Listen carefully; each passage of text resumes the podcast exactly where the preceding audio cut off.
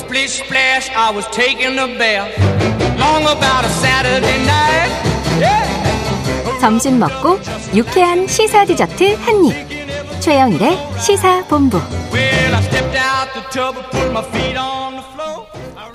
자, 시사본부 매일 이 시간 청취자분들께 깜짝 간식 선물 드리고 있는데 이번 주는 계속 최영일 커피 가을을 맞아서 쏘고 있습니다. 코너 들으시면서 문자로 의견 주시는 청취자분들에게 최영일 커피 쏠 거고요. 짧은 문자 50원, 긴 문자 100원이 드는 샵 9730으로 끝까지 의견 많이 보내주시기 바랍니다. 자, 최영일의 시사본부의 국제본부 시간이 왔습니다.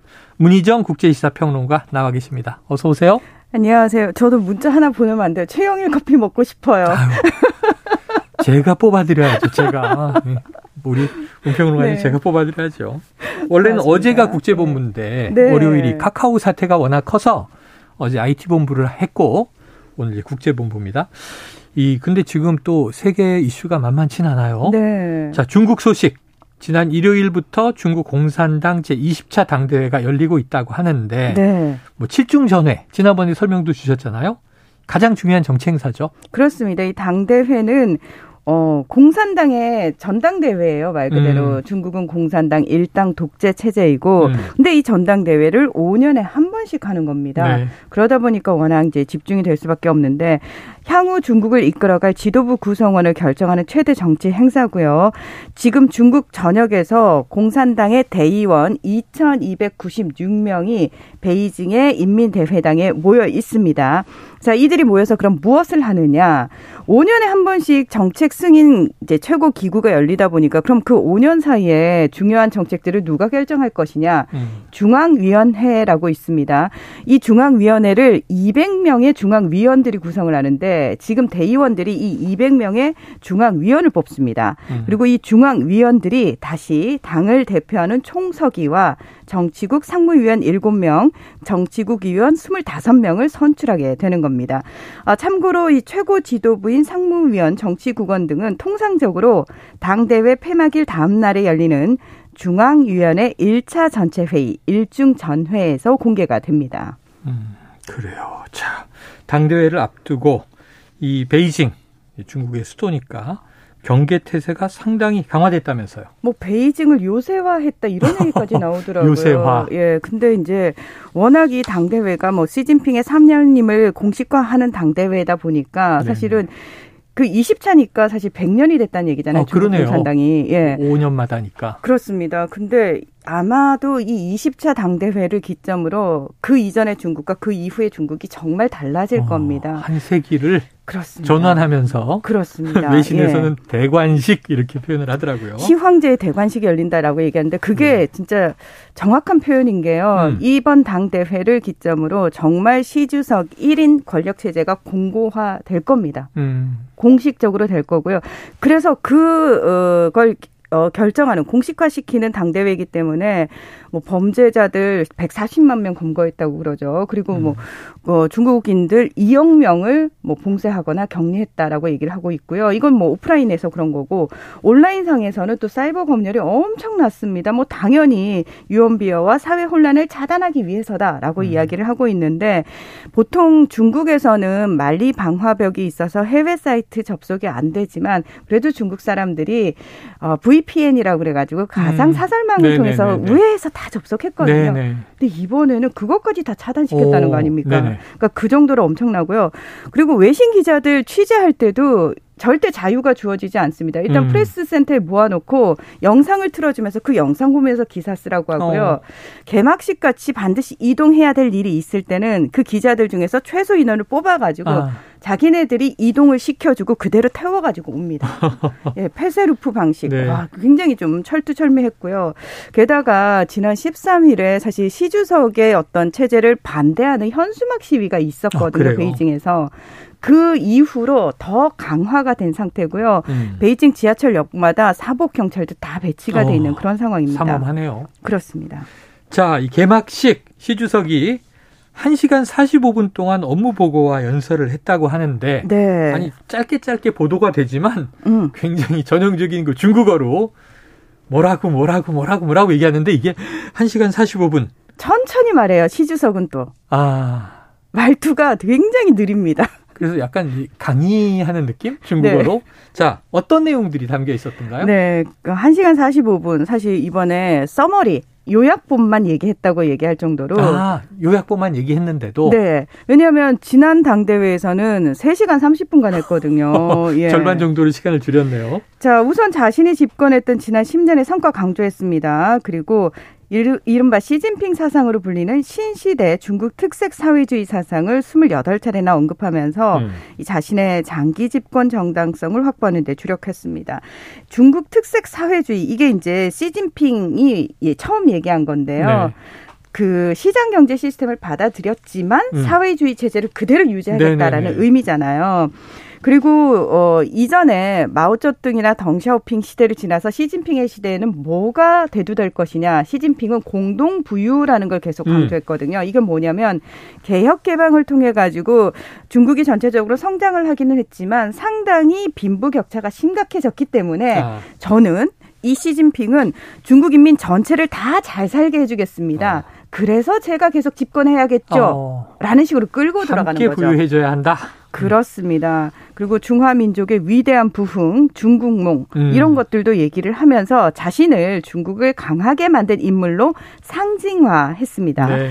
또 안전, 안보 이런 단어도 많이 얘기를 했는데 지금 중국이 외부에서 굉장히 중국을 많이 위협하는 요소들이 있기 때문에 시진핑이 계속 장기 집권을 하면서 이걸 막아내고 안정화시키겠다라는 네. 식의 명분을 끌고 가는 거예요. 그러니까 어디서 출발해도 다 결국은 결론은 시진핑으로 음, 돌아오게 만드는 음, 그런 얘기들인데 가장 박수가 많이 나왔던 얘기가 사실 대만 문제와 관련된 아, 얘기거든요. 아, 무력 그 사용을 포기하지 않겠다라고 얘기를 했는데 네. 이건 뭐 특별한 건 아니고요. 시 주석이 연초에 하던 시정 연설을 통해서도 무력을 통해서라도 대만 통일을 하겠다라고 음. 얘기를 하는데 왜 이번에 사명임이라고 얘기를 합니다만 5년, 5년, 10년 했으면 끝나야 되는데 5년을 더 하겠다는 네네. 거잖아요. 근데 지난 10년간 시진핑이 그렇게 겨우 5년을 더 하려고 그 많은 아. 작업들을 했을까? 그건 아니라는 네네네. 거예요.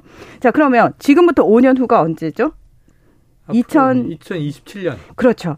자, 2027년이 요쯤이 대만 통일 얘기가 본격적으로 될 거다. 대만 아, 통일이 될 거다라고 네네. 얘기가 되는 이유가 뭐냐면 이 중요한 일을 앞두고 시 주석이 내려오거나 아, 또 다른 주석이 들어서는 교체돼서 되겠느냐? 그렇죠. 리더십이? 정치적 급변 사태를 맡으면 맞으면 안 된다. 5년 그렇, 지나면 사연임 나온다. 당연합니다. 그 네. 사연님으로 가면은 그 다음부터는 그냥 종신까지 가는 거죠. 종신까지 간다. 네. 알겠습니다. 자, 사실상 시진핑 국가주석의 사면임이 확정될 확정되는 이번 당대회 네. 뭐 이변 없을 것 같고요. 어떤 대목을 좀 눈여겨 보면 좋겠습니까? 그러니까 공산당의 헌법이라고 할 수 있는 당장에 어, 시진핑 사상이라는 단어가 들어가는지를 좀 볼 필요가 있고요. 네. 그리고 시진핑에게 인민 영수라는 호칭이 부여되는지를 좀 보실 필요가 있습니다. 오. 마오쩌둥이 위대한 영수로 불렸잖아요. 네. 이 영수가 이제 뭐 최고 지도자라는 뜻인데 네. 만약에 마오쩌둥처럼 시진핑에게도 영수라는 단어를 호칭을 붙여주게 되면 음. 마오쩌둥처럼 시진핑의 장기 집권, 종신 집권을 할 수 있도록 길을 열어준 것이다. 이렇게 이해를 하셔도 네. 될것 같습니다.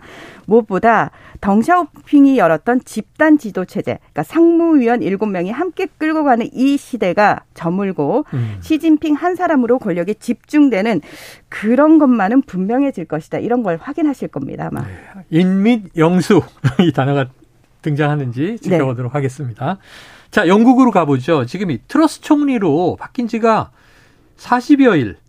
근데 벌써 퇴진 요구가 나와요? 맞습니다. 이 지난달 6일에 취임했거든요. 지난달 네. 6일, 네.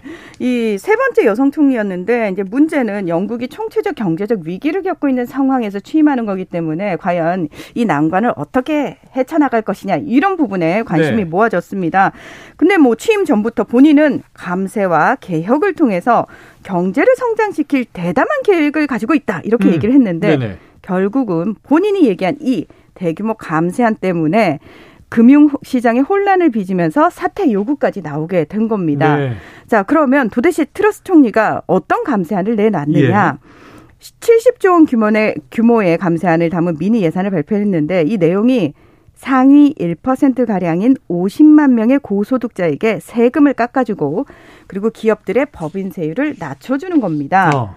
근데 사실 이게요, 지금 고물가와 인플레이션이 전 세계가 다 같이 겪고 있는 거거든요. 그렇죠, 그렇죠. 근데 다른 나라들에서는 이 정반대 정책을 펼쳐서 네네네. 이걸 헤쳐나가려고 하는데 예. 트러스 총리가 지금 반대의 정책을 내놓은 거예요. 음. 어, 가뜩이나 주택담보대출 금리가 뛰면서 에너지 요금도 상승하고 영국 사람들 지금 살기 힘들다고 아우성을 치고 있는 상황에서 네네. 고소득자의 세금을 깎아준다고? 부자만 감세냐? 법인세도 깎아준다고 뭐 이렇게 되는 거죠. 게다가 그러면 그 부족해진 재정을 어떻게 메울 것이냐 네네. 거기에 대한 또 대책은 없는 거예요. 자 상황이 이렇게 영국이 막 불안해지니까 국가 부채 급증과 물가 불안 우려로 영국 파운드 가치도 급락을 합니다. 네. 그러니까 미국하고 국제통화기금 IMF까지 지금 정신 차려라라는 음. 식으로 비판을 하고 나선 거죠. 자, 그러니까 급하게 지금 내놓으라는 재무장관 교체안인 것 같아요. 맞아요. 예, 본인이 이제 선거 캠프에서 자기를 도와줬던 네.